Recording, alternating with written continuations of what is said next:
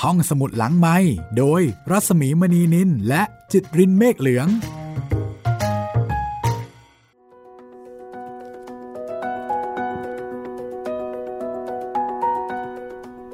สวัสดีค่ะ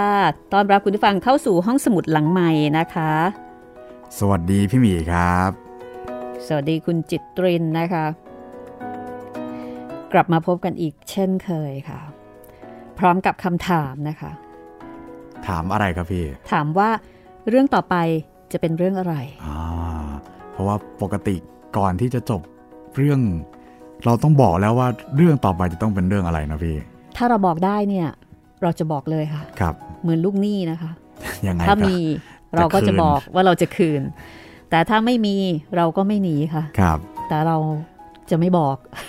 เดี๋ยวเดี๋ยวจ่ายเดี๋ยวจ่ายเอง เดี๋ยวจะจ่ายไม่ตรงกับที่มี ครับ เอาเป็นว่าฟังห้องสมุดหลังใหม่นะคะ ก็ต้องมีลุ้นค่ะ มีตื่นเต้น แล้วบางทีก็อาจจะรู้ใกล้เคียงกับเรานะคะ คือต้องบอกอย่างนี้ค่ะว่า เวลาที่เราจะเริ่มเรื่องใหม่สักเรื่องหนึ่งเนี่ยมันมีหลายปัจจัยมากเลยนะคะ ทั้งเรื่องลิขสิทธิ์เนื้อหา ค่ะ เหตุการณ์ปัจจุบัควานมหลากหลาย อ่า ครับ ความหลากหลายเหมือนกับเราเป็นกุ๊ก เราเป็นเชฟ เราปรุงอาหาร จะให้กินแต่ก๋วยเตี๋ยวราดหน้าทุกวันมันก็กระไรอยู่ ครับ วันนี้อาจจะต้องผัดซีอิ๊วบ้าง อ่าหรือจะให้กินส้มตำปลาร้าทุกวัน โอ้โห ท้องไส้มันก็จะไม่โอเคนะคะ ครับ มันก็ต้องสลับสับเปลี่ยนเอ่อวันนี้กินส้มตำปลาร้า พรุ่งนี้อาจจะกิน อาจจะต้องกินซู พาส ชิ ต้าซูชิ อ่า สลับสับเปลี่ยนหรืออีกวันหนึ่งอาจจะกินข้าวต้มปลานะคะ ให้ท้องไส้อุ่นๆบ้าง ครับ ก็ให้มันแตกต่างหลากหลาย จะได้ไม่เบื่ออาหารกันนะคะที่สำคัญ แล้วก็จะได้กินอาหารกันอย่างมีความสุขด้วย แล้วบางทีค่ะ ระหว่างมื้อหลักจานหลัก เราก็อาจจะมีออเดอร์ฟนะคะ ครับ มีของว่าง มาให้ได้ลิ้มลอง แต่ของว่างของเราเนี่ยก็ไม่ได้เป็นของว่างนะคะ เป็นของว่างที่หนักท้องเหรอพี่ คือเป็นของว่างที่กินแล้วอิ่มอะค่ะ ครับ เพียงแต่ว่าอาจจะไม่ได้มีให้กินเยอะ อาจจะให้กินในปริมาณนิด ๆ หน่อย ๆ พอหอมปากหอมคอนะคะ ครับ วันนี้ค่ะ ก่อนที่เราจะไปเริ่มเรื่องยาวๆกันอีกครั้งหนึ่งนะคะ มีเรื่องที่เป็นเรื่องเล็กๆ เรื่องย่อยๆ เรื่องสั้นๆ จากหนังสือที่ชื่อว่า รอยทางแห่งไสยเวทค่ะ อืมแค่ชื่อนี่ก็บอกสรรพคุณของหนังสือแล้ว นึกถึงอะไรบ้างพอพูดถึงรอยทางแห่งไสยเวท นึกถึงพวกความเชื่อเวทมนต์พูดผีปีศาจ และถ้าบอกว่า ผู้เขียนหนังสือเล่มนี้เพิ่งจะจากโลกนี้ไป อืม น่าสนใจมากขึ้นไหมคะ ครับ คืออย่างนี้ค่ะ คนเขียนหนังสือเล่มนี้เนี่ยต้องบอกว่าเขาเป็นกูรูในแวดวงสายมู ครับ แล้วก็แวดวงวิชาการทางด้านเทววิทยา คือเป็นนักวิชาการทางด้านเทววิทยาที่มีประสบการณ์ทางด้านจิตวิญญาณ คือได้ทั้งทฤษฎีแล้วก็ปฏิบัติ คุณกิติวัฒนมหาดนะคะ แล้วก็เป็นนักเขียนด้วย เขียนหนังสือถ่ายทอดองค์ความรู้เกี่ยวกับเรื่องของเออมายาศาสตร์ เขาใช้คำว่ามายาศาสตร์นะคะ แล้วก็มีข้อมูลทางวิชาการมารองรับมาอธิบายหลายเล่มค่ะ แล้วก็พวกเทพปกรณำเทพปกรณำทั้งหลายนะคะ ไม่ว่าจะเป็นเทพอินเดีย เทพอียิปต์เอ่อเทพฝรั่งนะคะ เขาก็มีหนังสือที่เขียนเอาไว้เหมือนกัน แต่วันนี้เนี่ยหยิบเล่มนี้ เอามาถ่ายทอดให้คุณได้ฟังกันนะคะ รอยทางแห่งไสยเวท เพราะว่าเป็นหนังสือเล่มเล็ก ๆ ที่สามารถที่จะถ่ายทอดได้ไม่ยาก มนต์ดำมนต์ขาวใช้ศรัทธาเป็นคำอธิบาย หรือใช้ความงมงมงายเป็นคำตอบ พบส่วนหนึ่งของการคลี่คลายคำถามหรือข้อสงสัยจากหนึ่งในผู้รู้จริงทางไสยเวทของเมืองไทย โอ้โห ฟังดูแล้วก็น่าตื่นเต้นดีนะคะ ครับ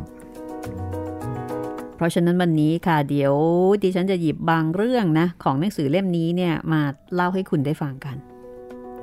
เผื่อว่ามันอาจจะตอบคำถามบางเรื่องในใจที่เคยสงสัย หรือบางทีนะคะ ข้อมูลในหนังสือเล่มนี้เนี่ยมันอาจจะทำให้เราเอ่อ เข้าใจหนังสือเล่มอื่น ๆ ที่เคยฟังมาหรือที่กำลังจะได้ฟังต่อไปในอนาคตเพิ่มมากขึ้นค่ะ เป็นปูพื้นฐาน จะใช้คำนั้น 101 ก็ได้ ครับ ประมาณนั้นนะคะได้เลย เพราะว่าความเชื่อ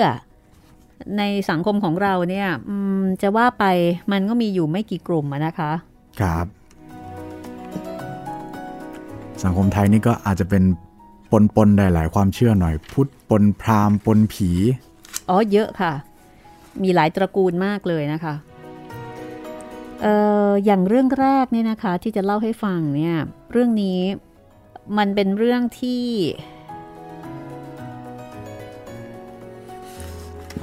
มีความทารุณต่อสัตว์มากค่ะ ยังไงครับพี่ เอางี้ดีกว่า คุณจิตรินเคยได้ยินที่เขาบอกว่าเอ่อเขี้ยวของสัตว์บางประเภทเนี่ย อ่าเขี้ยวเสืองาช้าง ใช่ เป็นของขลัง ต่าๆครับ สามารถที่จะเอามาป้องกันตัวเองได้ ครับ ป้องกันพยันตรายได้ หรือว่า เขี้ยวพยูนใช่ไหม ครับ เออเขี้ยวพยูน ซึ่งคนก็จะล่ากัน แล้วก็จะเอาไอเอาเขี้ยวของมันเนี่ย เอาไปทำเครื่องราง ครับ วัตถุมงคล อ่า อันนี้น่าจะใช้คำว่า เครื่องราง อืม ครับ อ่ามาจากสัตว์นะคะ แล้วไอ้เจ้าสัตว์พวกเนี้ยก็จะโชคร้าย ครับ ตัวมันก็จะถูกฆ่าตาย เป็นที่จับจ้อง แล้วก็เอาชิ้นส่วนของร่างกายของมันเนี่ย เอาไปทำเครื่องราง ครับ แล้วก็เชื่อว่ามันสามารถที่จะป้องกันอันตรายได้นะคะ ครับ เรื่องแรกค่ะที่อยากจะเอามาเล่าให้คุณได้ฟังนะคะ คือเรื่องที่ชื่อว่าอันเนื่องมาแต่ความไม่รู้ อืม ต้องบอกคุณผู้ฟังอย่างนี้ก่อนนะคะว่าเอ่อในหนังสือรอยทางแห่งสายเวทเนี่ยเป็นหนังสือของสำนักพิมพ์สร้างสรรค์บุ๊กนะคะแล้วก็หนังสือเล่มเนี้ยเป็นการรวบรวมบทความค่ะ บทความที่ตีพิมพ์เป็นตอนๆนะคะในคอลัมน์มายาศาสตร์ ของหนังสือพิมพ์แหล่งงาน ตั้งแต่ช่วงปี 2543 ถึง 2544 ค่ะ กี่ปีมาแล้วล่ะคะ ก็ 20 ปีพอดิบพอดีนะคะ ผู้เขียนเนี่ยคุณกิติวัฒนมหาดเนี่ยก็เอาความรู้ในเรื่องของมายาศาสตร์ ความรู้ทางเทววิทยา ทั้งฝ่ายอินเดีย อียิปต์สแกนดิเนเวียนะคะ แล้วก็บวกกับเอ่อข้อมูลทางวิชาการทางประวัติศาสตร์โบราณคดี เอามาอธิบายให้กับคำถามข้อสงสัย แล้วก็เรื่องที่ยากแก่การพิสูจน์บางเรื่องค่ะ เพราะฉะนั้นในหนังสือเล่มนี้เนี่ยมันก็จะมีเป็นเรื่องย่อยๆ ตามคำถามตามข้อสงสัย แล้วก็ตามเหตุการณ์ปัจจุบัน อย่างเรื่องอันเนื่องมาแต่ความไม่รู้เนี่ยเรื่องนี้นะคะ ตีพิมพ์เมื่อวันจันทร์ที่ 20 ถึง 22 มีนาคม 2543 นับจนถึงวันนี้ 21 ปี ครับ ก็ตอนที่หนังสือเล่มนี้ตีพิมพ์คุณจิตริน น่าจะยังไม่ขึ้นปหนึ่ง ถ้าสองห้าสี่สามผมห้าขวบครับพี่ อ่ะฮะยังไม่ขึ้นปหนึ่ง น่าจะประมาณอนุบาลอยู่ครับ ค่ะ คือในช่วงนั้นเนี่ยเอ่อมันมีเหตุการณ์ว่าพยูนถูกฆ่าที่อำเภอสีเกาจังหวัดตรัง อืม นะคะ ครับ แล้วก็เป็นข่าวในหนังสือพิมพ์ นับจนถึงปัจจุบันมันก็ยังมีปัญหานี้อยู่นะคะ โดนล่าเนาะพี่ ใช่ทำให้พยูนซึ่งเป็นสัตว์ที่เชื่องกับมนุษย์ แล้วก็เป็นสัตว์ที่ไม่มีพิษไม่มีภัยแล้วก็น่ารักมากๆ เนี่ย เหลือจำนวนน้อย มีหลาย ๆ คนเชื่อว่าพยูนเป็นปลาด้วยนะครับ เรียกปลาพยูนจ ก็ ริ เห ง มือนกับที่เราเรียก ๆบอกปลาวา ปลาวาฬ นปลาโลมา ใช่ จริง ๆ มันเป็นสัตว์เลี้ยงลูกด้วยนมนะครับ ค่ะ แค่อยู่ในน้ำแค่นั้นเอง แล้วก็น่ารักมากเลย ครับ เอ่อในบทความเรื่องนี้นะคะ ผู้เขียนก็บอกว่าความสับสนวุ่นวายในสังคมนี้เนี่ยส่วนใหญ่ส่วนหนึ่งเกิดขึ้น เพราะความไม่รู้จริงทางมายาศาสตร์ เขาจะไม่ใช้คำว่าไสยศาสตร์นะคะ ครับ เขาใช้คำว่ามายาศาสตร์ คือเหมือนกับมันเป็นอะไรที่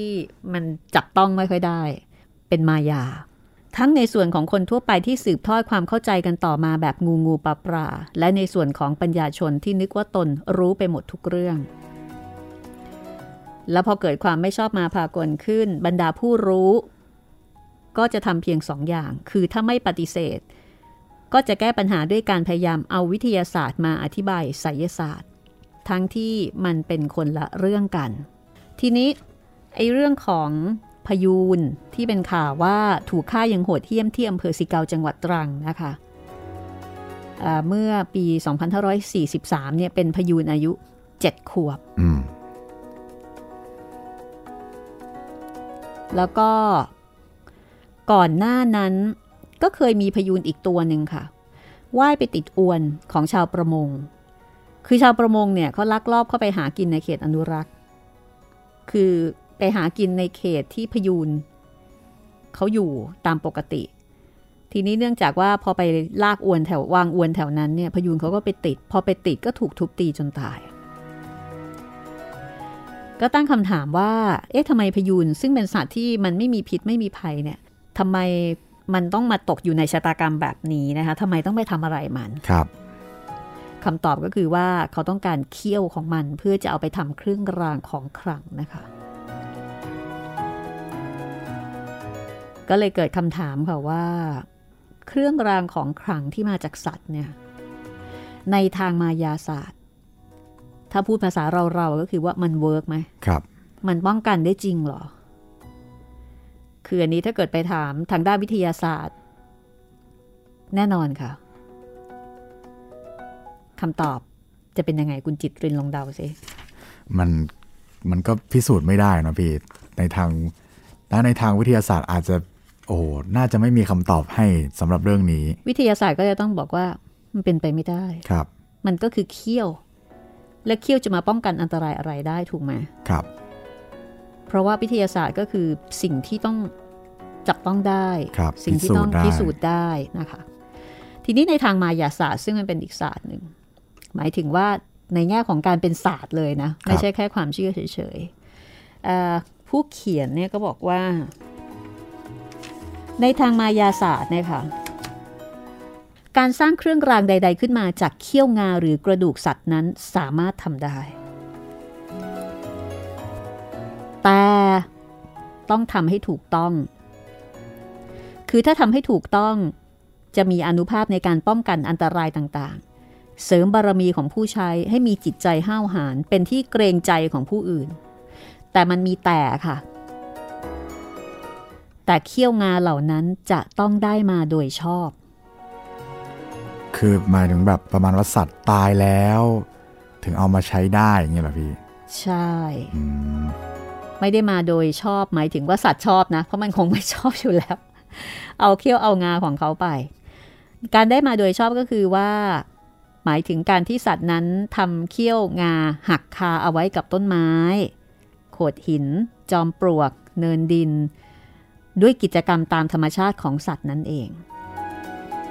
อันนี้คือกรณีที่หนึ่งนะคะ หมายถึงว่าสัตว์นั้นยังไม่ตาย แต่ว่ามันทำหัก กับ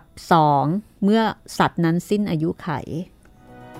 แล้วก็มีคนไปพบซากศพของเขาในภายหลัง ก็มีการจัดพิธีขอเอาเขี้ยวงาหรือว่ากระดูกมาอย่างถูกต้อง ในกรณีแบบนี้ค่ะ ก็จะนำมาใช้ทำเครื่องราง ให้เกิดความศักดิ์สิทธิ์ได้ และมันยังมีประการที่ 3 อีกด้วยนะคะ คือหมายถึงว่าเครื่องรางนั้นเนี่ยก็จะต้องทำโดยผู้เชี่ยวชาญในศาสตร์นั้นๆอีก มีเลิกษ์ยาม มีพิธีกรรม มีคาถาอาคมกำกับ ไม่ใช่ว่าใครนึกจะทำก็ทำได้ อันนี้มองในแง่ของการเป็นศาสตร์นะคะ เพราะฉะนั้นการที่จะเอาเขี้ยวงาของสัตว์เอามาใช้เนี่ย ก็ไม่ได้หมายความว่า เอามาแล้วมันจะใช้ได้เลย มันต้องมีการผ่านพิธีกรรมเอ่อมีขั้นตอน ของกระบวนการตามประเพณีหรือว่าเอ่อตามศาสตร์ของมายาศาสตร์ด้วย ทีนี้ในกรณีที่มีการฆ่าสัตว์เพื่อที่จะเอาเขี้ยวงาหรือกระดูกมาทำเครื่องรางเนี่ยในทางมายาศาสตร์ถือว่า การทำแบบนี้นะคะ ต่อให้ผู้กระทำมีอาคมแก่กล้าแค่ไหน ใหญ่โตแค่ไหน หรือหมายถึงว่าพิธีใหญ่โตแค่ไหนเนี่ย ก็จะไม่เกิดอานุภาพในทางดีงาม ซ้ำร้ายค่ะ สิ่งที่ไม่พึงปรารถนาต่างๆ เนี่ยจะเกิดกับผู้ใช้เครื่องรางนั้นเป็นการตอบแทน อืม อันนี้คิดว่าน่าจะเดากันได้ไม่ยากนะครับ ว่าเป็นเพราะอะไร เพราะว่าเขาไม่ยินดีให้เนาะพี่ เพราะความอาฆาตของสัตว์ที่เป็นเจ้าของเขี้ยวงา ครับ ก็นึกถึงใจเราใจเขานะคะ ถ้าเราเป็นพยูนแล้วเราถูกทุบตี แล้วมันก็เอาเขี้ยวของเรา แล้วจะเอาไปป้องกันร่างกายของตัวเอง แล้วก็หวังจะให้เราเนี่ย ไปช่วยป้องกันภัยอันตรายให้กับเขาฝันไปเถอะแก มาตีฉันจนตาย แล้วยังจะให้ฉันเนี่ยไปเป็นบอดี้การ์ดอีก มันเป็นไปไม่ได้ ครับ เขาก็บอกว่าก็จะเกิดความอาฆาตมาตร้าย จากวิญญาณของสัตว์ที่เป็นเจ้าของเขี้ยวงา วิญญาณนั้นย่อมเต็มไปด้วยความเครียดแค้นพยาบาท ก่อนตายก็ได้รับความเจ็บปวดความตื่นตระหนก เพราะฉะนั้น คนที่ใช้เครื่องรางที่ได้มาด้วยวิธีการอันโหดเหี้ยมอย่างนี้เนี่ยแทนที่จะพบกับความโชคดี มีจิตใจห้าวหาญคือมีเรียกว่าได้อย่างที่ตัวเองต้องงาน ก็จะต้องพบกับ สิ่งที่เป็นตรงกันข้าม ซึ่งทางมายาศาสตร์หรือทางไสยศาสตร์เนี่ยเขาเรียกว่าเสนียดจันไร ครับ หรือว่าความวิบัติแหมอันนี้นี่อยากจะพูดให้ดัง ๆ เลยนะ ยังไงครับพี่ อยากจะพูดเรื่องเนี้ยให้ดัง ๆ ให้คนที่ชอบทำร้ายสัตว์ คนที่ฆ่าสัตว์เพื่อที่จะเอาชิ้นส่วนของสัตว์ต่างๆ เนี่ยเอามาทำเครื่องรางของขลังได้ฟังกัน อ่าฮะ เพราะว่าด้วยความคิดความเชื่อแบบนี้เนี่ยมันทำให้เกิดการล่าใช่ไหม ใช่ครับ บางตัวนี่ถึงขั้นศูนย์พันกันเลย ล่าเพื่อที่จะเอาเครื่องรางของขลัง เอาเขี้ยวเอางาของมันเนี่ย มาป้องกันตัวเอง ก็น่าสนใจนะคะว่าถ้ามีการเก็บสถิติข้อมูลทางวิทยาศาสตร์นะ คือเก็บว่าคนที่ใช้เครื่องรางแบบเนี่ย มี คนที่ แบบ ไปเอาแบบมาอย่างไม่ถูกต้องอะ่ะ คุณ ครับ ไปฆ่าเขาอะ่ะ ชีวิตคุณเป็นยังไง ฮะ คุณโชคดีอย่างที่คุณต้องการไหม หรือว่านับตั้งแต่ได้มาเนี่ย คุณเจอแต่โชคร้าย เจอแต่ความความวิบัติเอ่ออะไรต่ออะไรที่มันไม่พึงประสงค์มาโดยตลอด อันนี้น่าเก็บข้อมูลเหมือนกันนะ ครับ จะได้เลิกเลิกๆกันสักที แล้วก็สัตว์ที่มีเขี้ยวมีงาเนี่ย เขาจะได้อยู่อย่างมีความสุขกันบ้าง อันนี้ยืนยันโดยทางมายาศาสตร์นะคะ ครับ คือเรื่องแบบนี้เนี่ยถ้าเกิดจะให้นักวิทยาศาสตร์มาตอบ คนที่เขาเชื่อ เขาก็ไม่เชื่อหรอก เขาก็มองว่าก็คุณไม่เชื่อไง ก็คุณไม่รู้เรื่องไงคุณไม่ ไม่ คุณ ศรั ไม่ ทธา เชื่ออ่าคุณจะมาตอบผมได้ไงมั ครั น บ คนละศาสตร์กัน แต่ว่าการตอบนี้ตอบโดยคนที่มีความรู้ทางด้านศาสตร์นี้เองเลยนะคะ ว่ากันแบบในแง่ของมายาศาสตร์ไสยศาสตร์เลย เพราะฉะนั้นช่วยบอกต่อไปด้วยนะคะ ถ้าเห็นใครใช้เครื่องรางของขลัง ซึ่งเราไม่แน่ใจว่าเขาได้มาโดยวิธีการที่ถูกต้องหรือเปล่า ไม่โอเคค่ะ แล้วก็ไม่ทำให้เกิดสิ่งดีๆ ตามที่ต้องการ แต่พูดถึงพยูนแล้วพี่หมีเคยได้ยินน้ำตาพยูนไหมพี่ เคยได้ยิน มัน จริง ๆ มันมีคุณสมบัติเหมือนน้ำมันพลายเลย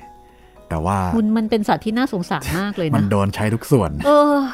แล้วทำไมมันต้องมาเกี่ยวกับทางไสยศาสตร์แบบ ทั้งเขี้ยว ทั้งน้ำตา ฮ่า ไม่รู้จะใช้ส่วนอื่นอีกไหม อืม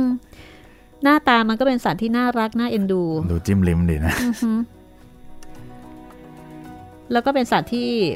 ไม่สามารถที่จะดูแลปกป้องตัวเองได้ ครับ มันเป็นสัตว์ที่น่ารัก มันเป็นมันไม่ใช่สัตว์นักล่าใช่ไหม มันซื่อๆนะ เอออย่างถ้าเกิดเป็นเสืออย่างเงี้ย ครับ โอเค ถ้าคุณต้องการคุณก็ต้องเสี่ยงชีวิต มันก็ยังมีเรื่องของการต่อสู้ใช่ไหม ครับ ว่าอาถ้าสู้กันแล้วเนี่ยอ่ะใครจะชนะเพียงแต่ว่าเออคุณ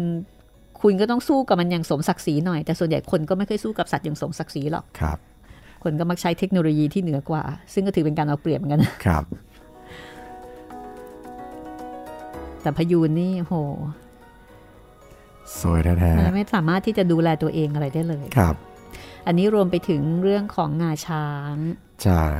แล้วก็เรื่องของพวกเขี้ยวงาอื่นๆด้วยนะคะ เขี้ยวเสือ เคี่ยวหมู เอ่อเขี้ยวหมูป่าใช่ไหม ครับ เยอะแยะมากมาย พวกนี้โชคร้ายจริง ๆ ค่ะ มีถึงขั้นผมเคยเห็น น่าจะเป็น ไม่รู้ว่าเรียกว่าอะไรนะครับ แต่ว่ามันเป็นคล้าย ๆ กระดูกงูอะครับพี่ อ๋อ เป็นกระดูกจุดตรงของงูอะครับ เขาเอามาทำเป็นเครื่องราง ไม่ไม่ทราบว่าเรียกว่าอะไรเหมือนกัน กระดูกงู ครับ มันก็เป็นยาวๆอะสิ ใช่เป็นยาวๆแล้วเขาจะเอามาร้อยเหมือนเป็นสร้อยอะครับ โอ้โห คือไม่ มันไม่ได้ใหญ่ขนาดสร้อยครับพี่ แต่ว่ามันก็ลักษณะคล้ายๆอย่างนั้น ว่ามันจะเป็นเป็นข้อข้อ อ่าใช่ ข้อ ใช่ ข้อจริง ๆ งูเนี่ยเป็นสัตว์ที่มีสรีระสวยนะ ครับ มีความเป็นเรขาคณิต ทั้งในแง่ของลวดลาย เคยเห็นงูสามเหลี่ยมใช่ไหม เคยเห็นครับพี่ งูสามเหลี่ยมนี่เป็นงูที่สวยมากนะ ครับ ลายมันนี่โอ้โหแบบ เป๊ะมาก ตอนเด็กๆผมก็งงว่าเอ๊ะสามเหลี่ยมยังไง ก็ตัวมันก็ยาวๆไม่เห็นจะสามเหลี่ ตั ยว ม มันเป็นสามเหลี่ยมนะ จริงเหรอพี่ จริง คือตัวยาวๆของมันนะนะครับ ตัวมันเป็นสามเหลี่ยม อ๋อ ว่างๆ เดี๋ยวถ้าเจอนะ ขอมันจับหน่อย แล้วก็ไปสัมผัสด้วยนะว่า เฮ้ย ขอจับหน่อยนะ นายสามเหลี่ยมจริงใช่ไหม ตัวมันเป็นสามเหลี่ยม อ๋อ งูสามเหลี่ยม ถึงได้บอกว่างูเนี่ยมันเป็นสัตว์ที่มีความสวยงามทางเรขาคณิตทั้งทางด้านรูปทรงแล้วก็ลวดลายมาก อ๋อ ผมผมเข้าใจคำว่าสามเหลี่ยมแหละ คือมันมันไม่ใช่ทรงสามเหลี่ยมแบบ ตัวมันเป็นเหลี่ยม ตัวมันเป็นเหลี่ยมๆอ๋อ ใช่ ผมเข้าใจละ อันนี้เปิดรูปดูเลยครับ อ่า เข้าใจละเข้าใจละ คือมันก็คล้ายๆสามเหลี่ยมนะครับ เพีย ใช่ งแต่ ใช่ อาจจะแบบมันไม่ได้เป๊ะขนาดนั้นไง ใช่ใช่ใช่ มันเป็นงูที่เท่มากอะ่ะ แต่มันดุ แล้วก็อันตรายมากด้วย เปิดคุณผู้ฟังคิดไม่ออกนะครับ คือมันจะเป็นต้องต้องมองตรงไป เหมือน ค่ะ เราเราจ้องตามันอยู่ สามมันจะเป็นสามเหลี่ยมที่ชันขึ้นไปเนาะพี่ ค่ะ ลำตัวข้างบนมันจะ แต่มันสามเหลี่ยม ใช่ มันจะเป็น อ่า สามเหลี่ยมอย่างนั้ มัน นเท่มากเป็นงูที่เท่มาก แล้วก็ลายมันเกร็ดมันเนี่ย ก็จะสวยมากด้วย เพียงแต่ว่าเนื่องจากมันเป็นงูไง ครับ คนก็เลยไม่ ไม่ได้มานั่งพิจารณาความสวยงามของมัน แค่เจอก็กระเจิงกันแล้ว เจอก็เออไม่ต้องคุยกัน จากเรื่องของสัตว์ที่มีเขี้ยวมีงานะคะ มาที่เรื่องนี้บ้างค่ะ เรื่องแมว แมว สัตว์อันเป็นที่รักของใครหลายคน ใช่ค่ะ เคยได้ยินใช่ไหมคะว่า แมวดำเนี่ยเป็นสัตว์เลี้ยงของแม่มด ครับเคยได้ยิน และแม่มดในที่นี้ไม่ได้หมายถึงแม่มดไทยนะคะ แม่มดฝรั่ง ค่ะ จริง ๆ ไทยนี่ไม่ได้มีแม่มดนะ ใช่ แต่ก็ความเชื่อเรื่องแมวดำก็คล้ายๆกันเนาะไม่ค่อยดี เออ แต่จริง ๆ แล้วแมวดำเนี่ย ถ้าเป็นแมวดำที่ดำแบบถูกต้องตามลักษณะ ถือเป็นแมวมงคลนะคะ แมวดำที่ถูกต้องตามลักษณะเหรอพี่ อ่ะคือถ้าเกิดตามความเชื่อของคนไทยจริง ๆ เนี่ย แมวดำไม่ได้เป็นแมวที่อัปมงคลนะคะ อืม คือในตำราแมวที่ให้คุณให้โทษเนี่ยค่ะหนึ่งในบรรดาแมวที่ให้คุณ ซึ่งเชื่อกันว่าเลี้ยงแล้วจะดีเนี่ยนะคะ มีแมวดำด้วย คุณจิตรินลองเปิดดู ชื่อโกนจา โกนจาเนี่ยหมายถึงแมวที่ดำสนิท แต่มันก็จะมีลักษณะอย่างอื่นด้วยนะคะ อย่างเช่น ตาเป็นยังไงหางเป็นยังไง แต่จุดเด่นสำคัญของมันก็คือ มันเป็นแมวที่ดำสนิท ไม่มีสีอื่นเจือปนเลย ครับ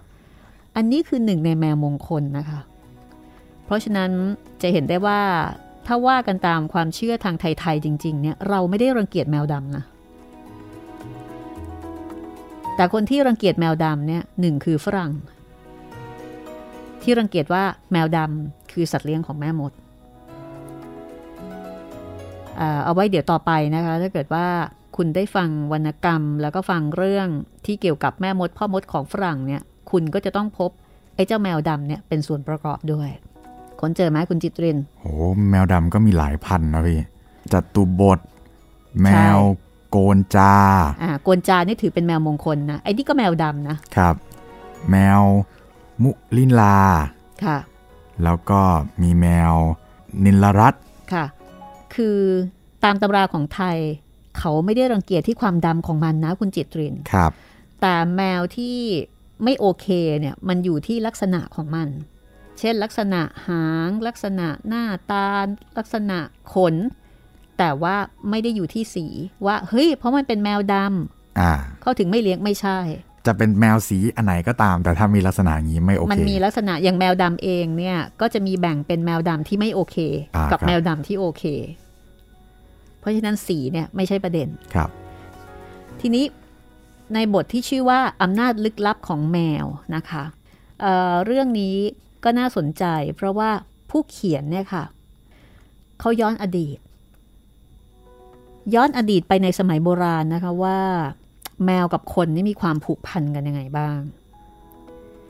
เขาพูดถึงอียิปต์ค่ะ อ๋ออียิปต์นี่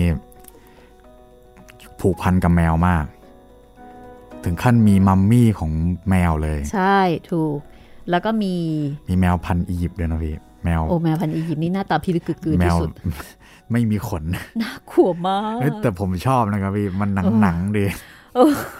ไม่ไหวอ่ะ ตอนตอนเด็กๆ ผมเคยเห็นแล้วผมก็ตกใจนะว่าใครไปโกนขนมัน พี่ว่ามันหน้าตาแบบเบื่อ เอ้ยผมชอบผมชอบ แล้วก็ก็อาจจะมีคนชอบเหมันผมหลายคน หน้าตามันเหมือนเทวรูปอ่ะ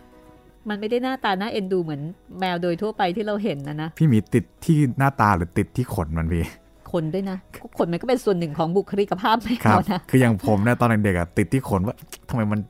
เขียวมันแก่จังนึกว่าแมวแบบชราแล้ว อ่าอ่าอ่าแมวอียิปต์มันจะไม่มีไม่มีขน ครับ คืออียิปต์เนี่ยเป็นประเทศที่มีความผูกพันกับแมว แล้วก็ในคติความเชื่อของอียิปต์โบราณที่เรียกกันว่าชาวอายาคุป ครับ แมวนี่ถือเป็นสัตว์ศักดิ์สิทธิ์นะ ใช่ ถือเป็นบริวารของเทพีไอซิส ไอซิสนี่ไม่ได้หมายถึงกลุ่มก่อการร้ายนะ ไอซิสเป็นเทพเจ้าสตรีนะคะ ผู้ทรงอำนาจสูงสุดแห่งลุ่มแม่น้ำไนายนะ ครับ แล้วก็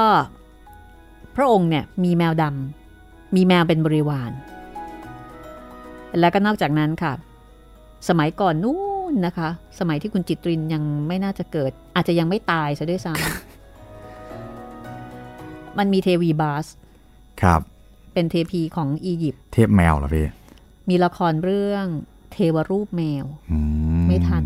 บอกแล้วว่าตอนนั้นเนี่ยยังไม่ตายยังมีชีวิต อยู่ อาจจะในชาติที่แล้ว เป็นละครดังมาก เทวรูปแมว เนี่ยค่ะเขาเอาต้นเขามาจากเทเทวีบาสของอียิปต์เทวีบาสเป็นเทพผู้หญิงนะคะของอียิปต์ตัวเป็นคน หัวเป็นแมวเหรอพี่ แล้วหัวเป็นแมว อ๋ออียิปต์นี่ อียิปต์ หัวป็เขาน จะมี สัตว์ แบบเนี้ยเยอะ หลายตัว อ่ะตัวเป็นคนหัวเป็นวัว อ่าหัวเป็นหมาก็อัน ใช่ ดู อ บี นู ส บิส ครับ อันเนี้ยถ้าหัวเป็นแมวคือเทวี Bars บาสเป็นเทพผู้หญิง แล้วก็เป็นสัญลักษณ์ของความร่าเริงด้วยนะ สมกับเป็นแมวจริง อ่าแต่เราเนี่ยจะมีความรู้สึกว่าตายละน่ากลัวมาก อย่าง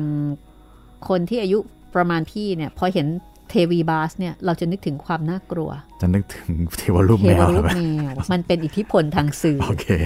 ทั้งที่ในทางมายาศาสตร์ของอียิปต์เนี่ยเทวีบาสนี่คือเป็นสัญลักษณ์ของความร่าเริง ครับ ไม่ใช่น่ากลัว อันนี้ผมเปิดเทวีบาสดูตามอยู่ก็เท่ดีนะครับ เขาถือว่าโอเคค่ะเท่เลยค่ะ ไม่ได้เป็นเทพที่น่ากลัว ลองเดาสิคะว่าทำไมคนอียิปต์เนี่ยเขาถึงนับถือแมว ถ้าในแง่ของโลกของความเป็นจริงนะ ถ้าถ้าวางมายาศาสตร์เอาไว้ก่อน เอาในแง่ของคจะรับ บอกว่าวิทยาศาสตร์ก็ไม่เชิง มันก็ไม่ได้ถึงขั้นนั้น เอาในแง่เป็นเหตุเป็นผลนะครับ ที่เราสามารถพิสูจน์ได้เนี่ย คิดว่า เพราะสมัยนั้นหนูเยอะหรือเปล่าครับพี่เกี่ยวไหม งูค่ะ อ๋องู แมวจับงู โอ้โห คืออย่างนี้ อียิปต์เนี่ยเขาจะนับถือสัตว์หลายประเภท ครับ อียิปต์นี่อยู่ทางแอฟริกา แอฟริกา ตอนเหนือใช่ไหม ครับคะใช่ แอฟริกาก็จะมีสิงสาราสัตว์เยอะ ครับ เอ่อเขามีเทพอโบพิส ครับ คืองู อันนี้คือเทพงู ครับ ก็เป็นตัวแทนสัญลักษณ์ของงู แมวอียิปต์เนี่ยสามารถฆ่างู ซึ่งเป็นสัญลักษณ์แห่งความชั่วร้าย อ่า ของจอมปีศาจอโบพิส เพราะฉะนั้นถ้าโยงในโรคของความเป็นจริงก็เหมือนกับว่า คนอียิปต์ในยุคนั้นเนี่ยคุณจิตรินลองนึกถึงว่า ใครชอบงูบ้างอะ โอ้คงน้อย มันไม่มีชาติไหนที่จะชอบใช่ไหม ยกเว้นปัจจุบันที่เลี้ยงกัน คือมันก็ทำให้เกิดอันตราย เผลอไปเหยียบก็โดนกัดตายและ ครับ สมัยก่อน ที่บ้านเมืองก็ยังเต็มไปด้วยต้นหมากรากไม้ เพราะฉะนั้นงูเนี่ยมันน่าจะมันน่าจะเยอะ แล้วก็แมวอียิปต์เนี่ยมันฆ่างูได้ เพราะฉะนั้นสถานะของแมวน่าสนใจนะคะ ครับ มันฆ่างูได้อะเขาบูชา คือคนสมัยก่อนเนี่ย เวลาที่จะบูชาเทพ มีสองอย่าง บูชาเพราะกลัว บูชาเพื่อปกป้อง กับบูชาเพราะว่าโอเค นับถืออ ม เขาช่วยเรา ครับ เออเหมือนเวลาที่เราไม่ชอบใคร เวลาที่เรากลัวใคร แล้วเราไม่สามารถที่จะเอาชนะคนคนนั้นได้ เราก็ต้อง ต้องไม่ไปกล้ากับเขาอะใช่ไหม เราก็ต้องกลัวเขา เราก็ต้องยอมเขา ในขณะเดียวกันอีกแง่มุมหนึ่ง เรารักใคร โอ้คนคนนั้นดีมากเลย ช่วยเหลือเราโอเค อันนี้เราก็บูชา ก็บูชาจากใจบูชากันไปคนละแบบ เพราะฉะนั้นแมวอียิปต์เนี่ยฆ่างูซึ่งเป็นสัญลักษณ์แห่งความชั่วร้ายของจอมปีศาจอโบพิส เทพอียิปต์ก็คือเทวีบาส ผู้มีเสียงเป็นแมว ทางมายาศาสตร์ของอียิปต์เนี่ยเขาจะยกย่องแมวมากนะคะ ครับ ก็ถือว่าแมวเป็นองค์ประกอบที่จำเป็นของ White Magic อืม มนต์ขาวค่ะ ครับ พลังอำนาจของแมวเนี่ยสามารถทำลายความชั่วร้ายและสิ่งอัปมงคลได้ทุกอย่าง อันนี้คือความเชื่อของอียิปต์ จะเห็นว่าให้ค่ากับแมวมาก ส่วนในยุโรปเหนือก็เหมือนกันค่ะ ในมายาศาสตร์ของชาวสแกนดิเนเวียนนะคะ เทวีเฟรยา ฮอเฟรย่า ใช่ ครับ ก็มีบริวารเป็นแมวเหมือนกันค่ะ แล้วก็ใช้แมวเนี่ยเป็นสัตว์พาหนะ ลากราชยานของพระองค์ เวลาที่จะปั้นรูปของเทวีเฟรยาก็จะต้องมีแมวเหมียวเนี่ยเป็นส่วนประกอบด้วย จะเห็นได้ว่าเทพผู้หญิงนี่จะใกล้ชิดกับแมวใช่ไหม ใช่ ทีนี้แมวดำเนี่ยมันมามีปัญหา เพราะว่ามาเกี่ยวกับแม่มดค่ะอ่ะ ตอนนี้เดี๋ยวเราพักกันแป๊บหนึ่งก่อนก็แล้วกันนะคะ เดี๋ยวช่วงหน้าค่ะ จะมาเล่าให้ฟังต่อว่า แล้ว มีปัญหายังไง มันมีปัญหายังไง ในเมื่ออียิปต์เขาก็โอเค ครับ อ่า ยุโรป สแกนดิเนเวีย อันนี้อันนี้อันนี้เขาก็โอเค แต่ทีนี้มันมาไม่โอเคกับแมวดำค่ะ ครับ และแมวดำเนี่ยมันมีความเกี่ยวข้องกับแม่มด พักสักครู่ค่ะ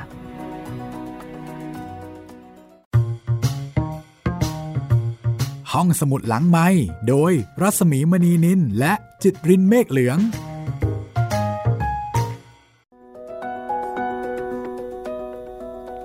เข้าสู่ช่วงที่ 2 นะคะ ของห้องสมุดหลังไม้ค่ะ วันนี้ก็ถือว่ามาฟังเรื่องเบาๆนะคะ ที่ไม่ใช่วรรณกรรม แต่ว่าเป็นหนังสือความรู้ รอยทางแห่งไสยเวทค่ะ ของคุณกิติวัฒนมหาดนะคะ เคยเอาหนังสือเล่มนี้ไปโพสต์ในเอ่อเพจรัศมีมณีนินนะคะ แล้วก็มีคุณผู้ฟังบอกว่า โอ้อยากฟังอยากฟัง เคยเล่าในรายการหนึ่งไป แต่ว่าสำหรับรายการห้องสุดหลังใหม่เนี่ยคุณสามารถจะเข้ามาติดตามฟังรายการได้ ได้ตลอดทุกเวลา เพราะฉะนั้นก็จะสะดวกมาก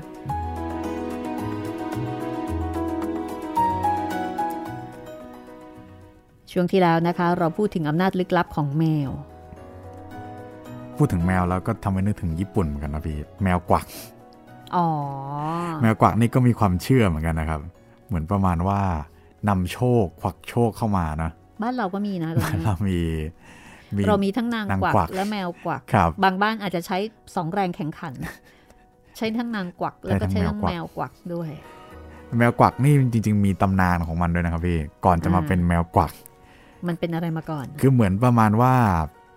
อันนี้เป็นตำนานนะครับ คือมีขุนนางคนหนึงเขาก็เดินเล่นอยู่ เดินตรวจบ้านตรวจเมือง อ่าฮะ พอดีบังเอิญไปเจอแมวตัวหนึ่ง อ่าฮะ ยืนแบบเหมือนท่าแมวกวักเลยพี่ อ๋อ คือไม่ได้กวักอะครับ แต่ว่าก็ยืนแบบชูอุ้งเท้าขึ้นมาอุ้งหนึ่ง เสร็จปั๊บขุนนางคนนั้นเขาก็สงสัยว่า เอ๊ะแล้วไอ้แมวนี่ยืนกวักทำไมขุนนางคนนั้นก็เลยเดินเข้าไปดูใกล้ๆ สักพักหนึ่งมีฟ้าผ่าเปรี้ยงลงมา ตรงที่ อ่าฮะ ขุนนางยืนอยู่ตอน ค่ะ แรกครับ ก็เหมือนประมาณว่า แมวเนี่ยช่วยชีวิตขุนนางคนนี้ไว้ ขุนนางคนนั้นก็เลยแบบโห แมวกวักนี่เป็นสิ่งโชคดี เลยสั่งให้แบบคล้ายๆสร้างเครื่องรางเลยว่า แมวกวักเนี่ยนะ เป็นสิ่งโชคดีนะครับต้องให้แมวเนี่ยชูอุ้งเท้าขึ้นมาหนึ่งอุ้ง อืม อะไรประมาณนี้ครับ อืมเห็นไหมอันนี้ก็เกี่ยวกับแมวอีกเหมือนกัน ครับ และกลายเป็นที่มาของแมวกวัก ทีนี้กลับไปที่ แม่มด เอ่อแม่มดนะคะ ครับ คือสมัยกลางของยุโรปเนี่ยแม่มด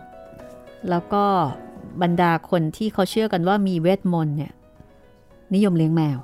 อืม เขาก็สันนิษฐานกันนะคะ ว่าการที่แม่มดนิยมเลี้ยงแมวเนี่ยส่วนหนึ่งน่าจะเป็นเพราะว่าบ้านแม่มดน่ะรก อ๋อแล้วมีหนูเยอะอย่างเงี้ยเหรอพี่ คือคุณต้องคิดนะว่าบ้านแม่มดเนี่ยเขาจะมีมีพร็อพเยอะ ครับ เขาต้องมีของที่เขาต้องใช้ทำพิธีกรรม โน่น ใช่ไหม นี่นั่น ใช่ของจะต้องเยอะกว่าชาวบ้านธรรมดา ถ้วยถังกระมังหม้อ เออเพราะฉะนั้นพอของเยอะเนี่ย มันก็มีหนู ครับ พอมีหนูปุ๊บ แมวก็เลยเป็นสิ่งที่จำเป็น อุปกรณ์จำกัดกำจัดหนู แต่ไอ้ครั้นที่แม่มดจะมาเลี้ยงแมวกุ๊กกิ๊กคิกขู่เนี่ย มันก็ไม่ใช่เรื่อง เดี๋ยวมันจะไม่ขลังอย่างเงี้ยเหรอ มัน พี่ ไม่สมศักดิ์ศรี ไหนๆจะเลี้ยงทั้งทีนะคะ ก็ต้องเลี้ยงแมวที่มันไปกันได้กับบุคลิกกับลุคของแม่มด ก็ต้องอึมครึมหน่อย ก็ต้องเป็นแมวดำ ครับ อีกอย่างหนึ่งก็คือว่าในความเชื่อทางมายาศาสตร์นะคะ แมวดำเนี่ยเขาเชื่อกันว่ามันมีพลังจิตในระดับที่เหนือกว่าแมวทั่วไป อ๋อ อั อั นนี้เราก็ไม่สามารถพิสูจน์ได้ ครับ ความเชื่อนะครับ อันนี้เราไม่สามารถพิสูจน์มันไม่รู้ว่าจะมีมีอุปกรณ์อะไร วัด ที่จะไปวัดพลังจิตนี่ก็ไม่ ครับ รู้ได้นะคะ แต่เอาเป็นว่าแม่มดเนี่ยเขา เชื่ออย่างนั้น เชื่อกันว่าแมวดำเนี่ยมันเจ๋งกว่าแมวทั่วไป ครับ ในแง่ของความแข็งแกร่งทางด้านจิตใจ ในแง่ของความสามารถในการสื่อสารกับอำนาจอเร้นลับ คือเหมือนกับแมวดำมันอาจจะมีมีคอนเน็กชันอะไรบางอย่าง ที่มันสามารถจะติดต่อสื่อสารกับสิ่งซึ่งไม่สามารถจะพิสูจน์ได้ทางเหตุและผล ดังนั้นค่ะ โดยรวมๆก็คือว่า แม่มดก็เลยชอบเลี้ยงแมวดำ อืม อีกอย่างหนึ่งก็คือว่าสีดำเนี่ย มันไปกันได้ ครับ ใช่ไหมมันดูมันดูขลังดิ กลมกลืน มันดูกลมกลืน อันนี้ถ้าพูดแบบคนที่ไม่ใช่แม่มดอย่างพวกเรานะคะ มันไปกันได้ แต่ว่าแม่มดเขาก็อาจจะมองอีกมุมหนึ่ง และที่สำคัญก็คือว่า แมวดำนอกเหนือจากจากการการที่จะต้องช่วยแม่มดทำพิธีกรรมแล้วเนี่ย มันก็คงจะต้องช่วยกำจัดหนูด้วย ครับ ซึ่งอันนี้จำเป็นมากนะคะสำหรับบ้านแม่มดค่ะ จากนั้นแมวดำก็เผชิญกับวิกฤตค่ะ โดนกวาดล้างเหรอพี่ คือแม่มดโดนไง อ่าแมวดำก็เลยโดนด้วย อ่าแม่มดเนี่ยโดนกวาดล้างใช่ไหม ครับ โดนกวาดล้างว่าเออตอนนั้นเนี่ยมีข้อขัดแย้งกับทางคริสตจักร ครับ เพราะว่ามันเป็นคนละความเชื่อกัน ครับ อันนี้ ก็เลย คือศาสนา โดนล่า อ่ะก็โดนล่า คือแมวดำมันเป็นบริวารของแม่มด มันมาเป็นแพ็ค เพราะฉะนั้นก็เลยโดนไปด้วย ทั้งที่ในความเป็นจริง ผู้เขียนเนี่ยก็บอกว่า แมวดำเนี่ยมันเป็นเรื่องของมนต์ขาว คือหมายถึงตัวของแมวเนี่ยมันไม่ได้เกี่ยวอะไรกับมนต์ดำ ครับ แต่เนื่องจากว่ามันไปถูกผูกโยงกับแม่มด ที่ถูกอคติในยุคนั้นทำลายล้างคนที่ถูกเชื่อว่าแม่มดไปมากมาย แมวดำก็เลยพลอยติดร่างแหไปด้วย ในช่วงนั้นนะคะ แมวดำในยุโรปเนี่ยถูกทำลายไปพร้อมกับแม่มดจำนวนมากค่ะ แล้วมันก็เลยกลายเป็นภาพจำฝังหัวว่าแมวดำเนี่ยเป็นสัตว์ที่ไม่ดี เป็นสัตว์ที่มาพร้อมกับเวทมนต์คาถากับความเร้นลับกับอะไรที่มันไม่เป็นมงคลนะคะฝรั่งเนี่ยจะไม่โอเคกับแมวดำ ครับ เอ่อในขณะที่ในบ้านเราเนี่ยนะคะ ก็บอกถ้าในบ้านเราคนไทยจริง ๆ เนี่ย เราไม่ได้กลัวแมวด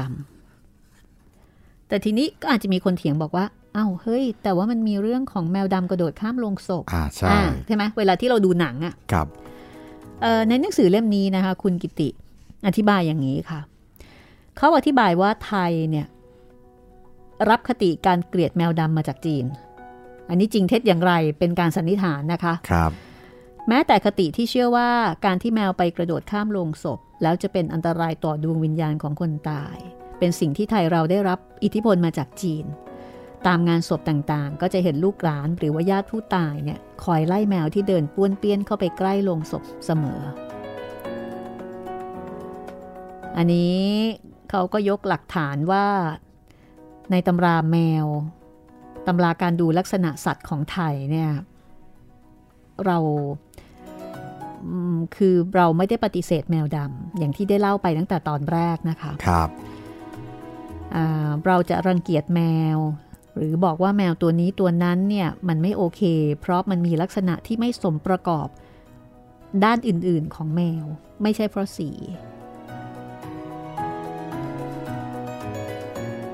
เพราะฉะนั้นเอ่อในเรื่องของแมวดำเนี่ยมันก็เลยมีที่มาที่ไป กับความผูกโยงที่ไปเกี่ยวกับแม่มด ถามว่าจริง ๆ แล้วคนไทยเลี้ยงแมวดำไหมเลี้ยงนะ ก็เห็นอยู่ป็ เลี้ยงนะบางบ้านก็เลี้ยง ใช่ เขาก็เลี้ยงเป็นปกติ แล้วไอ้แมวดำที่มันดำสนิทจริงๆเนี่ยโอ้โหมันก็สวยนะ ครับ บางตัวเนี่ยขนเป็นดำ เลื่อมเลย อะเออสวย ที่มันดำสนิทจริงๆนี่มันสวยเลยแหละ ครับ แต่ก็ไม่ได้รู้สึกว่าแมวดำนี่มันจะร้ายกาจกว่าแมวสีอื่นนะเพราะแมวสีอื่นที่กวนโอยเนี่ย ก็ มั มีเย ก็ อะ ไม่ได้ แยะ เป็นแมวดำนะ ใช่ กวนโอยหน้าตบเนี่ย มันไม่ได้เป็นแมวดำเลย เอามาที่เรื่องนี้ดีกว่า เรื่องของแม่มดนะคะ จากเรื่องของแมว ย้อนกลับมานิดหนึ่ง ครับ อย่างที่บอกว่า แม่มดนี่เป็นส่วนหนึ่งของวัฒนธรรมตะวันตก เราเนี่ยไม่มีแม่มดนะ มีไหม เราอาจจะออกแนวหมอผีนะพี่ เรามีปอบไง ปอบปอบเป็นเอ่อผลผลิตจากการเป็นคนเล่นของมาก่อนอะไรเงี้ยเหรอพี่ คือหมายถึงว่า ถ้าโดยความรังเกียจรังงอนของชุมชน อ๋ออ๋ออ๋อ นึกก ใช่ ไหม ใช่ อย่าง ใช่ แม่มดเนี่ยเขาจะมีการล่าแม่มด ครับ เอ่อเท่าที่คุณจิตรินเคยเรียนมาหรือว่าเคยดูหนังมา คนที่ถูกล่า แล้วถูกกล่าวหาว่าเป็นแม่มดเนี่ยเขาจะมีลักษณะยังไงบ้าง โหเยอะ อ่ะอย่างเช่น ลักษ ส ณะ วย เด่ ผิด น ปกติ ๆสวยผิดปกติด้วยเหรอ ใช่ครับ ใครสวยมากเนี่ย โดนเป็นแม่มดบ่อย นี่ตายละถ้าเป็นอย่างนี้นะ สาวข้ามเพศในปัจจุบันนี่เสร็จแน่ โอ้ ๆเลย เรียบร้อยครับ คือในปัจจุบันนี่นะ ถ้าไปเจอเจอใครสวยผิดปกตินะ สมมติฐานแรกค่ะ เป็นเป็นสาวทะเอ่อเพศทางเลือก ใช่ ใช่ เพราะว่าเขาจะสวยแบบสวยจัดนะ ครับ อันนี้อันนี้เป็นข้อสันนิษฐานในปัจจุบันนี่ถ้าเกิดเป็นสมัยก่อนนี่แย่เลยนะ ใช่ อ๋อ สวยจัดนี่ก็ด้วย ใช่ครับ ใคร อ่า สวยเกินหน้าเกินตาเนี่ยอ่ะแม่มดแน่นอน อ่า อันนั้นอย่างหนึ่ง ครับ มีรอยแผลเป็นตรงที่ที่ไม่ควรจะมี อืมฮึ อันเนี้ยแปลกมากครับ ผมสงสัยว่า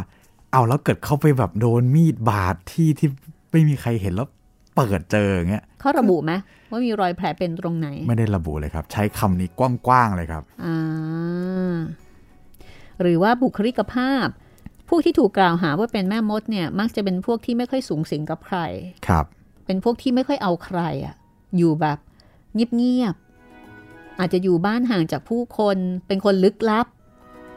เป็นคนที่เหมือนกับไม่ค่อยมีเพื่อน ไม่ค่อยสูงสิง อาจจะมีปัญหาในเรื่องของมนุษยสัมพันธ์ทำนองนั้นด้วยไหม ก็ก็ด้วยครับ แบบ ุ บ คลิก เก็บตัว อา introvert เก็บตัวประมาณนั้น ซึ่งจริงๆ แล้วคนที่มีลักษณะแบบเนี้ยเยอะแยะมากมาย ปัจจุบันก็ไม่ได้มีปัญหาอะไร อาจจะมีปัญหาคือคนอื่นอาจจะมีปัญหากับเขาแต่เขาไม่ได้มีปัญหา ใช่ เขามีความสุขของเขาดี อ่า ซึ่งลักษณะแบบนี้เนี่ยก็ตรงกับลักษณะปอบของเราเหมือนกันนะคะ ครับ เอ่อคนที่ถูกกล่าวหาว่าเป็นปอบเป็นกระสือ ก็จะมีลักษณะ introvert แบบเนี้ยค่ะ จะเป็นคนที่เก็บตัว เป็นคนที่เอ่อไม่ค่อยสูงสิงกับใครนะคะ พวกเนี้ยก็จะถูกกล่าวหา ก็เลยมีความรู้สึกว่าของฝรั่งเนี่ยมีแม่มดใช่ไหม ใช่ ของเราเนี่ยก็จะมีระบบปอบ คนแปลกๆเนี่ยจะถูกกล่าวหาว่าไอ้เนี่ยมันเป็นปอบ ครับ มันไม่ค่อยพูดไม่ค่อยจาเวลาพูดคุยกันมันก็ไม่มองหน้า เนี่ย อันนี้ก็เป็นข้อกล่าวหาอย่างหนึ่งเหมือนกันนะคะ ทีนี้กลับมาที่เรื่องของแม่มด ครับ ในหนังสือ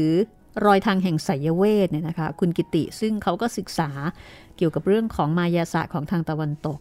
เขาก็อธิบายในแง่ของวิชาการ เอาคำถามแรกก่อนนะคะ วิชาแม่มดของฝรั่งมีจริงหรือไม่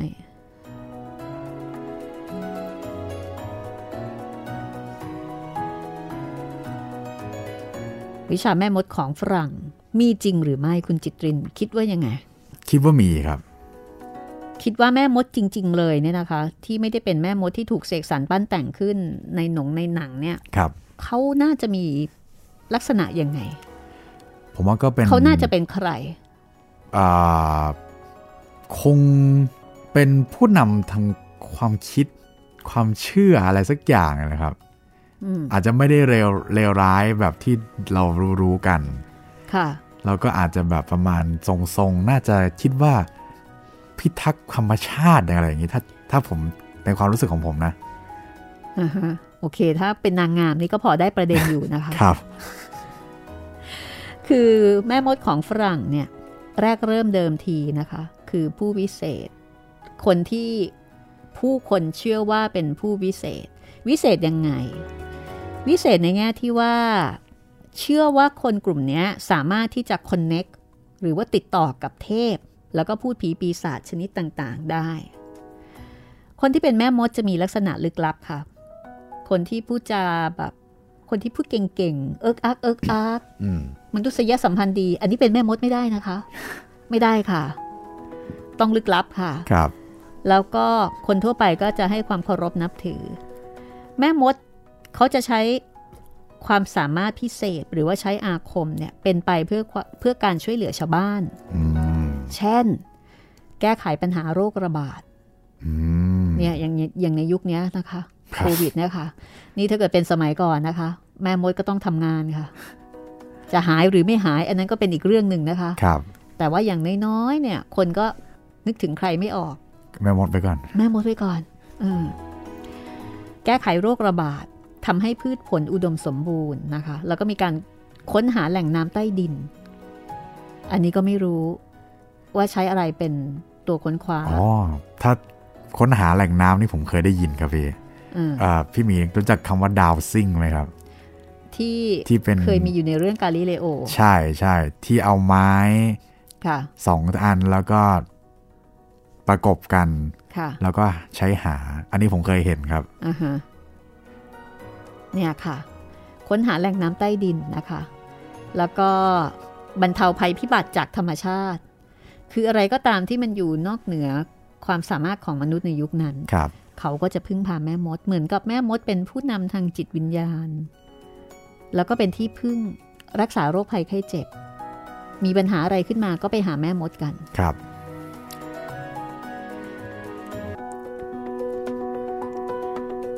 ทีนี้หลังจากที่คริสต์ศาสนาเข้าสู่ยุโรปนะคะ แม่มดเนี่ยก็กลายเป็นอุปสรรคของการเผยแพร่ศาสนาเอ่อผู้เขียนนะคะ คุณกิติก็ระบุเอาไว้ในหน้า 148 ว่านอกเหนือจากการเป็นอุปสรรคในการเผยแพร่ศาสนาแล้วเนี่ยก็เหมือนกับมีการขัดแย้งของผลประโยชน์ เพราะว่าเอ่อแม่มดเหมือนกับเป็นกลุ่มความเชื่อดั้งเดิม ครับ เพราะว่าก่อนที่จะมีศาสนาเนี่ยผู้คนก็จะนับถือผีเนาะอย่างในบ้านเราก็มีการนับถือผีก่อนที่ศาสนาพุทธจะเข้ามา พอศาสนาพุทธเข้ามาก็มีการผสมผสาน แต่ของฝรั่งก่อนหน้าที่ศาสนาคริสต์จะเข้ามา ผีในที่นี้ก็คือแม่มดก็ ใช่ เป็นเป็นเป็นลัทธิ แต่ปรากฏว่าเขาเขาไปกันไม่ได้ ก็มีการล่าแม่มด ซึ่งก็เป็นการล่าแม่มดที่ป่าเถื่อนทารุณที่สุดในประวัติศาสตร์ของมนุษย์นะคะ เห็นว่าสมัยนั้นแค่หมันไส้ใครเนี่ยก็กล่าวหาว่าเป็นแม่มดกันได้แล้ว โอ้ ใช่เลยครับพี่ เป็นกันง่ายมาก ง่ายกว่าโควิดอีก อย่างถ้าเกิดดิฉันเกิดหมันไส้คุณจิตรินขึ้นมา ครับ ดิฉันก็อาจจะไปบอกเพื่อน หรือบัต คน รหรู้ลว จัก งหรือใครก็ อ่า ตาม ที่มีอิทธิพลว่า เนี่ยไอันเนี้ยนะ ฉันว่ามันเป็นพ่อมดแน่ๆเลย แล้วเดี๋ยว ที่ชุมชนเรามีปัญหาขึ้นมาเนี่ย เพราะเพราะ ต้องมา เพ จาก ราะมัน ไอิน คน นี่ เดียว แน่ๆเลย ครับ ซึ่งมันก็พิสูจน์ไม่ได้ แล้ววิธีพิสูจน์ของเขาเนี่ยพี่ มันมันยิ่งพิสูจน์ไม่ได้หนักเลย เขาเขาจะสมมติผมเป็นผมโดนกล่าวหาว่าเป็นพ่อมดอย่างเงี้ยเขาจะจับผมไปเผา อืม แล้วอ่ะถ้าผมถ้าผมเสียชีวิตก็ก็เสียชีวิตใช่ไหมพี่ อ่าฮะ ก็ไม่เป็นก็อาซวยไป อ่ แต่ถ้าผมไม่ไหม้ขึ้นมาเนี่ย ผมก็ต้องตายด้วยวิธีอื่นอยู่ดีเพราะผมเป็นพ่อมด อ๋อ คือหมายถึงว่าถ้าตายไปก็คือตายไป ใช่ก็คือตายไป วิชาอาคมของแกอาจจะไม่แก่กล้า ประมาณนั้น แต่ถ้าเกิดว่าเกิดมีปัญหาอิทธิฤทธิปาฏิหาริย์ขึ้นมา อ้าว เดี๋ยว นี่ ต้องตายด้วยวิธีอื่น โอ้โห ก็ยิ่งโชคร้ายหนักเขาไปอีกทรมานทรกรรมหนักขึ้นไปอีก ใช่ครับ คือก็บอกว่าคนส่วนมากเนี่ยถูกกล่าวหา แล้วก็ถูกทรมาน ครับ เพื่อให้รับสารภาพ ใช่ ซึ่งการทรมานเนี่ยโอ้โหมันทารุณยิ่งกว่าความตายนะ ใช่ ดังนั้นค่ะ หลายคนก็เลยต้องยอมรับ หลังจากที่ถูกทรมานเพื่อที่จะ ให้ ตาย พ้น ตายไปซะให้พ้น ช่ ไปจากความทรมานนั้น คนบริสุทธิ์จำนวนมากจึงถูกนำไปเผาทั้งเป็น แล้วแม่มดของจริงล่ะ คือถามว่าแม่มดมีจริงไหม เขาบอกว่าถ้าตามหลักฐานนะ ครับ ตามวิทยาการทางด้านมายาศาสตร์อะมี นี่ มีวิชาแม่มดจริง มีคนที่เป็นแม่มดพ่อมดมี แต่บรรดาแม่มดพ่อมดของจริงเนี่ย พวกเนี้ยรู้คือเขาเป็นแม่มดไง ของจริงส่วนมากจะรู้ตัวล่วงหน้า แล้วก็มักจะหนีหายไปได้ก่อนที่จะมีคนตามไปล่าคอถึงบ้าน เพราะนั้นคนที่ตกเป็นเหยื่อของการล่าแม่มดเนี่ย ส่วนใหญ่ก็มักจะเป็นคนที่ มีบุคลิกภาพแปลกๆบ้าง เป็นคนที่อาจจะมีความคิดล้ำยุคบ้าง ครับ เป็นคนที่คือเป็นคนที่ไม่เหมือนคนอื่นนะเนาะ ใช่ หรือเป็นคนที่ถูกหมั่นไส้ถูกกลันแกล้ง ใช่ ก็มีหลายกลุ่มมาลงเอยกันที่แม่มด โอ้โห โชคร้ายจริง ครับ ๆ ขณะเดียวกันก็มีเขาบอกมีแม่มดอีกพวกหนึ่งที่ไม่หนี พวกนี้สู้ค่ะ แล้วก็ใช้วิชามนต์ดำ black magic พวกนี้พอสู้ไม่ได้ก็ถูกจับไปเผา แต่วิชาเหล่านี้ก็ยังคงมีหลงเหลือมาจนปัจจุบันนะคะ ครับ คือก็ถามว่าปัจจุบันเนี่ยฝรั่งเนี่ยยังมีวิชาพ่อมดแม่มดอยู่ไหม อันนี้ถ้าไม่นับแฮร์รี่พอตเตอร์นะคะ คือหมายถึงว่าเอาแม่มดพ่อมดของจริงเนี่ยเขาบอกมันยังมีอยู่นะเอ่อปัจจุบันเนี่ยแม่มดในเดี๋ยวเนี้ยมีสองพวก ก็คือพวกมนต์ขาว แล้วก็พวกมนต์ด มนต์ขาวกับมนต์ด ำสายขาวกับสายด ำคิดถึงพวกเอ่อนนิยาย นิยายพวกแอนเดอร์เซนนิยายกริมเลยนะพี่ ำใช่ จะมีแม่มดใจดี แม่มดใจร้าย อ่ใช่ใช่ เหมือนกัน ถามว่าเราแยกยังไง อ่า พวกมนต์ขาวเนี่ย เขาจะนับถือเทวีไอซิสของอียิปต์ อ๋อ คือให้ รับ ดูว่าเขานับถือใคร อ่าครับ ไม่ต่างจากการแยกคน ถ้าเป็นคนก็ต้องถามว่าไอดอลของคุณคือใคร อ่าครับ ณชอบใคร อ่าก็จะบอกว่ามาจากสายไหนอะนะ ครับ อันนี้คือสายขาวเขาชอบเทวีไอซิส เทวีไอซิสก็ท่านก็เป็นเทพแห่งความเรียกว่าสายสายดีงาม ครับ หรือบางทีก็นับถือพวกเทพพื้นเมืองของพวกเซลติก ครับ หรือเทพเฉพาะสายวิชาของแต่ละคน แต่ถ้าเกิดว่าเป็นพวกมนต์ดำ มนต์ดำนับถือนับถือใคร ซาตานค่ะ ลูซิเฟอร์ แล้วก็ในการทำพิธีกรรม อันนี้จะชัดเลย คือในการทำพิธีกรรมเนี่ยเขาจะต้องมีรูปเคารพมาเป็นประธานในพิธีใช่ไหม ถ้าเกิดพวกมนต์ดำรูปเคารพ โอ้โห อันนี้ดูง่ายสุดๆเลย ก็จะเป็นซาตานมาเลยค่ะ ครับ เออ เป็นแกะ เป็นแพะ ใช่ มีปีกข้างคาวถือสามง่าม ครับ ถ้ามาอย่างเงี้ย โอ้โห ชัวร์ ชัวร์ป้าบนะคะ อันนี้คือฝ่ายมนต์ดำน่ากลัวมากอ่าแต่ถ้าเกิดเป็นมนต์ขาวเนี่ย เขาก็จะมีเทวรูป มีอะไรตามความเคารพนับถือของเขาก็ว่าไป แล้วก็ในปัจจุบันนี้ในสังคมของฝรั่งเนี่ย ก็ยังมีแม่มดอยู่นะ หมายถึงคนที่มีอาชีพเป็นกึ่งกึ่งๆแม่มดเนี่ยค่ะ ยังมีอยู่ ครับ มีทั้งของจริงและของปลอม ก็เหมือนกับบ้านเรา มีคนทรง อารมณ์ใกล้ ๆกัน แต่ว่าแม่มดของเขา จะเลี้ยงตัวด้วยการรับจ้างประกอบพิธีกรรม อ่า ก็คล้ายๆกัน พิธีกรรมอะไรบ้าง พิธีกรรมก็คือช่วยเหลือปัญหาค่ะ ครับ ปัญหาผัวผัวเมียเมีย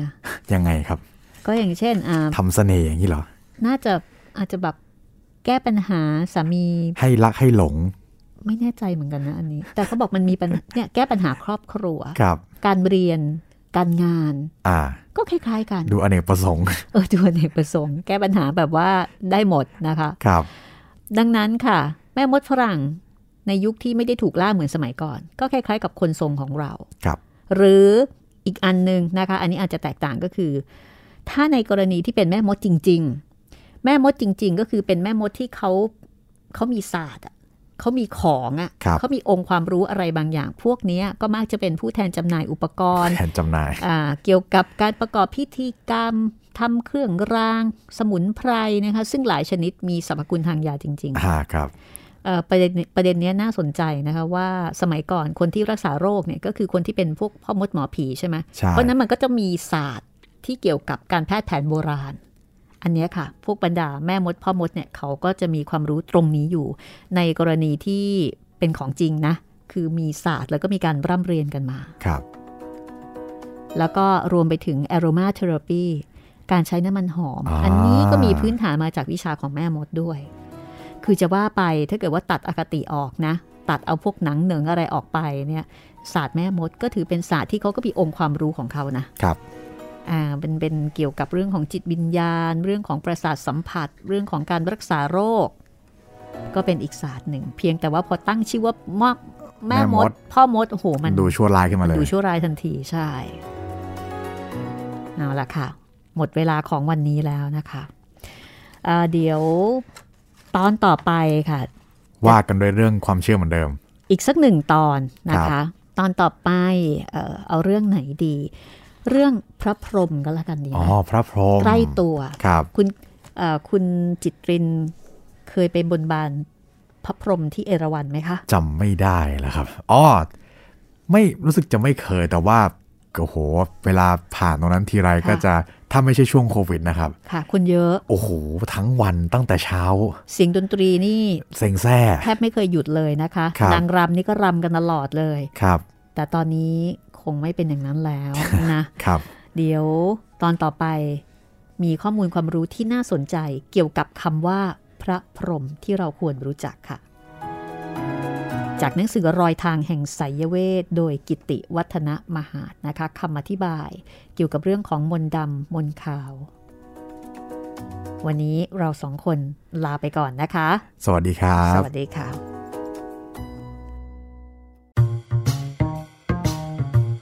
ห้องสมุดหลังไม้โดยรัสมีมณีนินและจิตรินเมฆเหลือง